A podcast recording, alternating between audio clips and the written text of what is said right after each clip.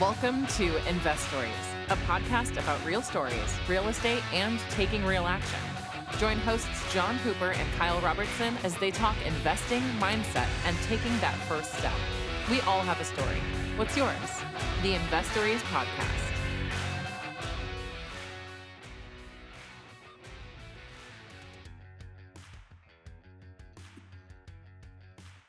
Welcome to Wednesday Wins. We're talking all about the wins and successes and uh, failures in part of our, our guests today, but also actions you can take to get started on your journey or level up kind of where you're at in your investing journey. Uh, so we're super excited to bring you that that content. Don't forget to jump on social media and reach out to us, Investories Pod, uh, on Instagram, on TikTok. Uh, we also have a YouTube channel link in the comments uh, below. And uh, yeah, you know, let us know how you're winning. and especially, and I, I, know a little bit of. Uh, I've done a course on, on commercial and syndication. Sure. And I've been to a couple of different events around um, commercial, and kind of what what shines through is that risk piece, especially now with kind of changes in the market, changes in rates. Mm-hmm. There's a fair few operators that were kind of flying a little bit close to the sun um, financially that are now getting found out, right? Yeah, nice analogy there. Um, uh, Icarus, you know, flying close to the sun, and uh, his his wings melted. But uh, it was very easy to succeed in real estate. Uh, maybe a couple of years ago, pretty much anything anybody touched kind of turned to gold. And you're right. Um, you have to be careful. You have to vet um, the operators and uh, you have to understand what's going on with your money. You have to be a wise investor. But uh, it is a little harder these days, and I've had some hard lessons uh, that I've had to learn, unfortunately. But uh, it's made me a better operator, and I can tell you this next syndication, we're actively looking right now, actively uh, putting in offers on different properties. And when we get one and we do another acquisition, uh, it's going to be great because we've learned so much um, over the years and through this difficult time. And what what do those lessons look like? In fact, let's start with what what's changed. Um, kind of, I guess, your approach, uh, looking for deals, analyzing deals, and then the financing piece. What's changed in the last couple of years? Um, I think I've learned what's changed overall is I don't think there's a guarantee of success, you have to be careful in your underwriting assumptions. Uh, when you're looking at a deal to see whether it's a good deal or not, there are always assumptions that are built into your models, and the big assumptions are you know cap rate and uh, vacancy, economic or physical, uh, your interest rate, your projections on rents. So some of those big assumptions you have to kind of dial in and make sure that your assumptions are grounded in in reality in some way. And um, as long as you're careful with that, um, multifamily is very forgiving and you can uh, make some mistakes and still come out all right in the end. Uh, you just can't make too many uh, and you can't make the big ones. And um, so that's changed. The underwriting, probably your underwriting requirements have changed. Obviously, everybody knows about interest rates, those have changed. Um, but more than interest rates, um, that's not such a big deal. You just plug in the interest rate in your model, and if the numbers work, the numbers work. If the numbers don't work, the numbers don't work. Don't do that deal. What's really the tricky part about uh, lending is understanding the other terms that are involved. Interest rate is only one component. Um, you have to think about your exit. You have to think about when am I going to exit? Do I have the ability to exit at the right time? Maybe the market changes and it's time to strike uh, is there going to be a penalty if I exit? And you have to think about those things. And so the conversation about uh, prepayment penalties, about uh, rate caps on your that's what's killed a lot of people and is killing a lot of people lately is the lack of a rate cap for bridge loans. And um, I learned that lesson the hard way. I'm learning that lesson the hard way. Uh, we're going to make it. Um, thankfully, we're in a better position than a lot of people. Uh, but I, I learned to be careful with what kind of debt I put on my property. So I could go on and on and on, but those are kind of the, the overviews. No, that's that's really really interesting. In terms of looking at the kind of, I guess, the positives of the market. I don't know if that's the correct way to say it. Really, um, are you seeing a decline in in prices? Are you seeing people being more open to sensible numbers? Um, are you? Is there a rule of thumb in terms of making offers at a lower price point? Um, I don't see that right now. The price points should be lower because the market doesn't support the higher price points. And believe me, I, am talking to myself as well as the holder of a couple properties that I want to sell. Uh, I understand, like we all want our properties to be valued higher, um, but um, I'm not really seeing a huge decrease in price. A little bit, but I would say that sellers are decreasing their prices, kicking and, stre- and screaming, like they don't want to. Uh, and so they're fighting to keep those prices high. So I guess in that sense, we have not yet seen a, a big market correction.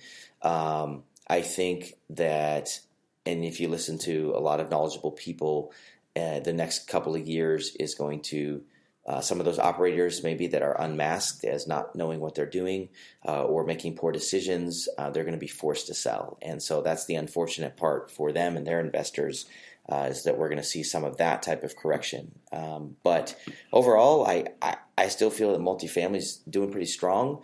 Um, you know, there's a lot of gloom and doom about rents and rents are going to decrease or rents are not going to increase. It, I think it totally depends on your market and if you know your market well, then you can succeed in your market. You just have to understand your market and you have to underwrite the deals accordingly and then put in offers when they make sense and just be patient. So don't don't rush into anything. No, I, I, like that a lot. In terms of markets, are you are you still focusing on kind of Augusta? Or are you wider across Georgia? Is there any other states you're looking at? Um, I, am open to pretty much anything in the southeast. Uh, I'm a big fan of the southeast, but I, I know people, I see people all the time doing deals everywhere. Doing deals in Oklahoma, in Texas, in Michigan, uh, in Wisconsin, uh, in Arizona. Uh, I mean, you name it. Wherever there's people, there's people willing to do deals. Uh, even in California, here and there. And so, surely, uh, yeah, you'd be surprised. Um, I I prefer the southeast, and I'm open to quite a few states. But I think that that um, way of thinking is a little bit too broad. Like uh, my mentor, one of the things he he taught me is that every eight blocks uh, is a submarket, is a new submarket, and so even in a good market per se, like a good MSA, um, you'll have pockets that are really bad and you'll have pockets that are really great. And so you have to know not just your market, you have to know your sub market, and you might even have to know your mm-hmm. tertiary market. Um, you just have to know where you're buying and what's going on in that area. And I think to do that, you really have to stay closely connected to brokers and to uh, property managers in that in that submarket.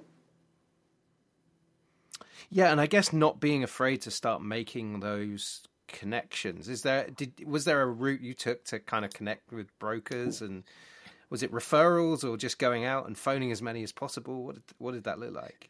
Um, honestly, I can't even remember. I think I, I phoned a few, uh, and then I found a few people that would respond to me, and then I would just maintain those relationships. And through my property manager, I guess I got some referrals um, to different folks, and so you just never know what connection um, one conversation, uh, one introduction could be a connection that uh, has great potential in the future, and you really just never know. So, I would just encourage uh, anybody to continue making those connections, uh, and you never know uh, what's going to happen in the future. And so, I, you just have to maintain some of those key connections. I, I guess coming back to brokers and property managers, um, I would definitely put them on a rotating uh, call list or email list and faithfully follow up and respond to them uh, over time. And as you build a relationship over time, uh, it becomes easier and easier, and um, you know things just begin to happen. And what what I found is, and I'm I'm kind of very much on the start of this journey. Um, so I I have a short term rental, I have a long term rental in the UK, but I'm not a syndicator. I'm not a commercial investor yet. Sure. Um, and what I found is just being honest and upfront with people. Mm-hmm. Most people are happy to have a chat, and then having like a a strategy behind you and a team behind you. Say, hey, I'm working with these people. Uh, they have this many um, kind of units in in management or ownership at the moment, and I'm looking to do this, and I'm really interested in this. People are kind of open to it because you are a future customer potentially, right? So if you phone up and keep phoning and saying, "Hey, I think I like this, but I'm not sure," blah blah blah. But if you have your pitch down and you're realistic, kind of who I am, and it's a fair representation, then actually people want to keep in contact. They're interested. No, I agree. Uh, I agree with you. Just keep. You just got to be consistent and uh, sincere uh, in your relationships. You can't be a phony. You if you're not knowledgeable about something, then ask and say, "Hey, I'm ignorant about this. Will you teach me?" Uh, I've had people mm-hmm. teach me about debt. I've had people teach me uh, about markets. I've had te- people teach me about um, the terminology in commercial real estate, and I think that's one reason that usually most people are willing to engage with you uh, from you know the newbies all the way up to the very experienced investors. Um, uh, I've mm-hmm. emailed uh, very briefly with uh, Neil Bawa. I've emailed uh, with Ellis Hammond of Kingdom REI.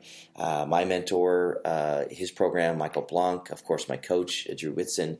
Um, people are willing to engage with you, and I think in part it's because everybody recognizes that they had help getting to where they are, and so yeah. um, nobody is a self-made man. We're all standing on the shoulders uh, of other people, and we have people that we owe a great debt to that have helped us to reach this point. Yeah, and we've we've said it on the podcast before. I think it's I feel like it's a secret club and everyone on the inside is like, "Yeah, come in, come in, come in. Let's talk about it. This is so cool." and um, there's there's kind of an abundance mentality that yes. it's not. This is my deal. I got to do this. It's kind of like sharing out, and uh, I kind of like that. I like the disruptive streak of that. Yeah, it's it's really neat. Um, I don't know about other industries, but I have found real estate to be very friendly and open for the most part, uh, and um, you know, just bringing it back full circle. Uh, Jesus said, "It is more blessed to give than to receive," and so actually. Um, a lot of people find great pleasure in sharing their knowledge, sharing their experiences, and helping the next person.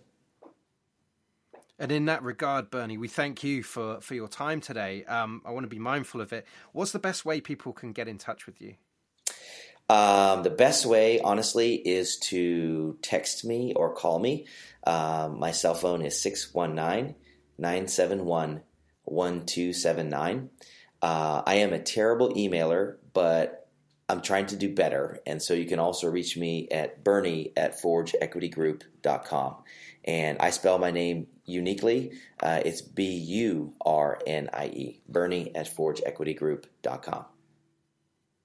Amazing, yeah, and um, you know, feel free to uh, to get in touch. We'll put all that information in the show notes. So if you're listening, driving, and not quite sure how to do it, then uh, you don't have to go back. You just scroll to the show notes, and also give us a really good five star review as well while you're there. For sure, that'd be awesome. Burnie, thank you thank you so much for your time today. I really do appreciate it. And um, I got a lot out of it. Hopefully, our listeners do as well. And hopefully, they'll be in touch. That would be awesome. And I forgot to mention, you can also get a hold of me on LinkedIn. Uh, I got to do some work on my profile there. Uh, hey, we're all learning, work in progress, Same. but you can find me there as well. And so, John, thank you so much for having yeah. me on. I uh, hope uh, I've been encouragement to you and to your listeners. Absolutely. And we'll be back next week. Thank you for listening to the Investories podcast. We all have a story. What's yours? The Investories podcast.